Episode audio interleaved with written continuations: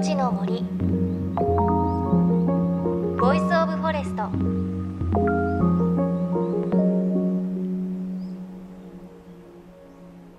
おはようございます。高橋真理恵です。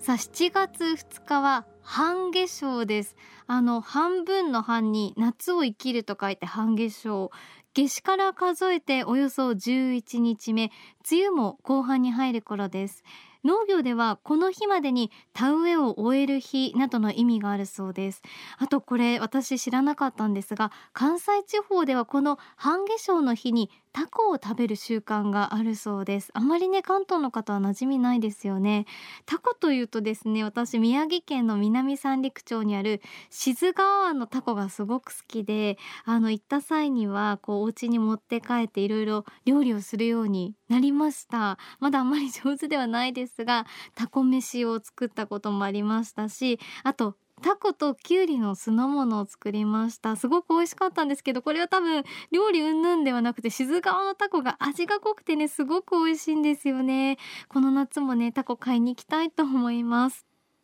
さあ JFN38 曲を結んでお送りします。命の森 Voice of Forest。この番組は鎮守の森のプロジェクトをはじめ全国に広がる植林活動や自然保護の取り組みにスポットを当てるプログラムです。各分野の森の賢人たちの声に耳を傾け森と共存する生き方を考えていきます。さあ今週も先週に引き続きモバイルボヘミアン四隅大輔さんのインタビューをお届けします。ニュージーランドで半自給自足の生活をしながら日本と世界各国を旅して暮らしている方です。今日はいつか田舎暮らし里山暮らしがしたいそんな気持ちを持っている方に四隅さんからアドバイスをしていただきます。四隅さん改めてよろしくお願いします。ます。四隅大輔さん1年の半分をニュージーランドの湖畔にある自宅で半自給自足の生活。そしてもう半分は東京を拠点に日本と世界各地を旅する生活をしていらっしゃいますそのライフスタイルをリュックに入れた Mac や iPhone で発信したりそこで得た知識や気づきをさまざまな分野に提供することで収入を得ています。で日本でも最近はこう、まあ、都会ではなくて、はい。里山暮らしに憧れる風潮ってこうよくあるかなと思うんですが、リスナーの方でも、はい。そういう暮らしに憧れている方っていらっしゃるかなと思うんですよね。はい、まあ、そんな方にこう何かアドバイスってありますか、そうですね。あ本当にあの日本世界中そうなんですけども都市部から距離を置いてその自然豊かな場所に移住するっていうのがもう一大ムーブメントになっていて、日本でもそうなんです。まさにおっしゃる通りで。雑誌もそういう移住っていう特集をどんどん組むぐらいあの大きなムーブメントになりつつあって。で理由はやっぱりこういくつかあると思うんですけどもあの一つはやっぱり考え方が変わってきたっていう豊かさとか幸せに対しての価値観が間違いなく僕が若い頃よりも今の若い人たちは変わってきていて物ではなくて精神的な豊かさを求める体験を優先する、物を買うんだったら体験にお金払うっていう形にどんどん本質的になってきているっていうのが一つあると思います。なのでこう本当にまあ東京だったりとか大阪だったり大きな町にいる理由好きここが好きだとかここでこういうことやりたいっていう目的がある人は大丈夫だと思うんですけどただなんとなく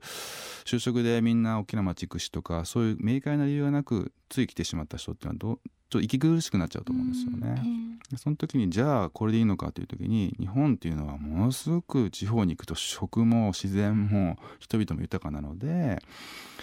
ああなんだ全然こうじゃなくていいじゃないかってこうし考え方が変わったっていうのが一つあとはやっぱテクノロジーですね、はい。インターネットがもう今日本中どこ行っても携帯をスマホを経由してものすごいスピードでインターネットアクセスできますし、あの地方都市行けば東京と同じぐらいブロードバンドの速度が速くなっているので、まあ、その2つの理由でどんどんどんどんそういう都市部じゃなくてもいいんじゃないかっていう地方への自然に近い関係の移住っていうのが加速してると思うんですけどもう全然実現可能なのでもしそういうやってみたいなっていう方がいらっしゃいましたら、もうぜひ今この瞬間 Google に検索ワードで調べてもらえばいっぱい情報出てきます。それでちょっとこうはい旅をしてみて、はい。もし気に入ったらそれこそ通い詰めてみる。そうなんですよ。うん。まずは行ってみて、うん。あ僕もそのニュージーランドっていうのはただの観光地じゃなくて移住したいっていう目的があったんで、ええ15回通ったんですけど観光地ほとんど行ってないんですよ。ニュージーランドの湖しか行ってないんですよ。なのでそういう形であのこうここのここに住みたいなっていうもしイメージがあったら、うん。まずそこに行ってみるってことですね。で、とにかくピンとこなかったらまた別の場所探してもいいと思うんですけどなんかピンときたらもう一回行くとにかく通い詰める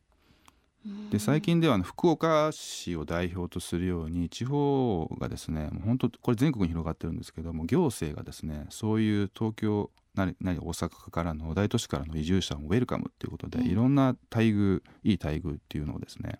行政がもう率先してやってたりするのでそういうのも今もうどんどん情報が出ているのでまあ間違いなく5年前に比べてやりやすくなってますね。うん。はい。ただ覚悟もいりますやっぱり。でも僕はもうニュージーランドっていう異国の地に行っちゃってる人なのでそれに比べれば日本国内であれば覚悟はいらないと思います、日本語通ずるし常識一緒だし全然怖いことないと思います。だからすごい高いと思ってるハードルうんだとしたら、もう少し自分の中で下げてもいいのかもしれないですね。そうですね。今はもう全然下げていいと思います、うん。失敗しても別にそれでそんな命を取られるわけでもないし。そうですようねん。異国の地だったらもしかしたらそれぐらいのリスクがあると思うんですけど、うん。日本国内であればもう全然大丈夫だと思います。うんさあそしてですねまさにそんなこともね、こう書かれた本が出たばかりで「モバイルボヘミアン旅するように働き生きるには」はい。こちらライツ社から出されていますが、はい。四角さんこちらはどんな本になってるんですか？そうですね今本当お話ししたように、あのーもうテクノロジーがもう完全にこう場所の制約を受けない働き方生き方っていうのをもう後押ししてくれています。でもこれはもう本当に事実で、あのーそういう風な時代になっているんですけどなかなか人間の考え方が追いつかないんですよね。でやれるのに先ほどのまあち日本でいうと地方への移住みたいなことも実はもう環境もインフラも整っているのに、ええなかなかいやーそんなあのー今いる場所から全然違う場所に引っ越すなんて無理って思い込んでる人ってたくさんいると思うんです。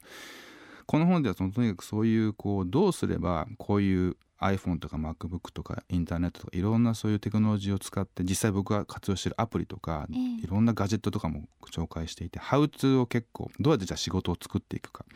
インターネットを通してどうやって仕事をやっていくか収入を得ていくかってことも細かくノウハウも全公開してるんですよへ。ーじゃあまさにこれからちょっとそういうね暮らしに憧れてる方への、はいまあ、ハウツー本になそってるんうですですね。ねまさにそういう行政がそういったこうモバイルボヘミアン的な暮らしをする希望する若い人たちを歓迎している街って話をしましたけども、うんそういうあの街のリストとかもですね本の中に書いてあるので日本あの海外に限らず日本国内でそういう暮らしをしたい人にも参考になるような情報をたくさん最新情報をたくさん入れてます。わかりました。さあそして最後に四角さん、はい、日本はこれから夏です。でニュージーランドは冬ということで、ねこれから7月に四角さんは自分の果樹園の手入れをしにね一、ねはい。回帰られるということですが、はい。そこからどこかまた旅する予定ってあるんですか？そうですね、えっと、7月に1回ニュージーランド帰って1ヶ月半ほどいてで9月にまた日本に仕事で2週間ほど帰ってきてその後11月の頭までですね、えっと、また去年とヨーロッパを軸に今年は123カ国ぐらいですかね。あの旅をしますオーガニックっていうキーワードでいろんなあの生産者さんとかものを作っている提供している場所とかにですね取材をしながら旅をするというあの予定にしています。はい、またぜひじゃあはい旅のお話聞かせてくださ。はいい、毎回日本にいる時お邪魔させていただけると嬉しいです。ます。私の当面の目標ははい四角さんのニュージーランドのうちに遊びに行くというねテーマを掲げていますので。ぜひぜひはい、実現するに頑張ります。ということで貴重なお話ありがとはい、うございありがとうました。ございました。楽しかったです。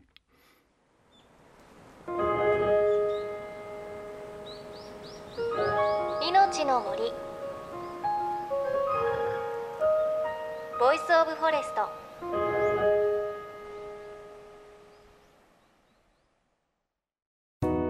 JFN38 局では東日本大震災で被災した沿岸部に津波から命を守る森の防潮堤を作る鎮守の森のプロジェクトを支援する募金を受け付けています。この命を守る森づくりに取り組んでいる AIU 損害保険株式会社では中小企業を災害や事故から守る損害保険のラインナップビジネスガードを提供。AIU では法人会納税協会会員からのビジネスガード新規契約企業1社に対しどんぐりの苗木1本を植樹する活動を行い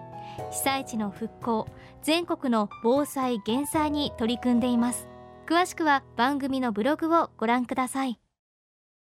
命の森 Voice of Forest 今朝はモバイルボヘミアン四角大輔さんのお話お届けしました。で今日はメッセージいただいています。愛媛県にお住まいの30代女性会社員の方。ラジオネーム石田美佐子さん。四隅大輔さんのモバイルボヘミアン拝読しました。自然と共存する中で文明の利器を活用してシンプルに自分らしく生きていく生き方の提案が素晴らしいなとお勉強させていただいています。ね本当にそうですよね。四隅さんのお話聞くと何ですかね？あもっと自由でいていいんだっていうことを私は一番感じたかなというふうに思いますね。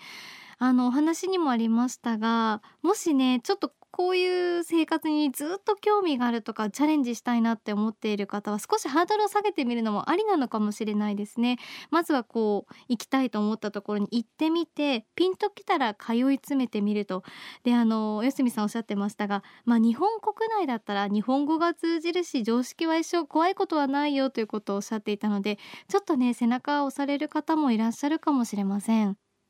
で吉見さんの新しい本モバイルボヘミアン。旅するように働き生きるにはこちらはライツ社から出ています。もっと自然に寄り添って暮らしたい。里山暮らしがしたい。という方もぜひ一度手に取ってみると何かヒントがね見つかるかもしれません。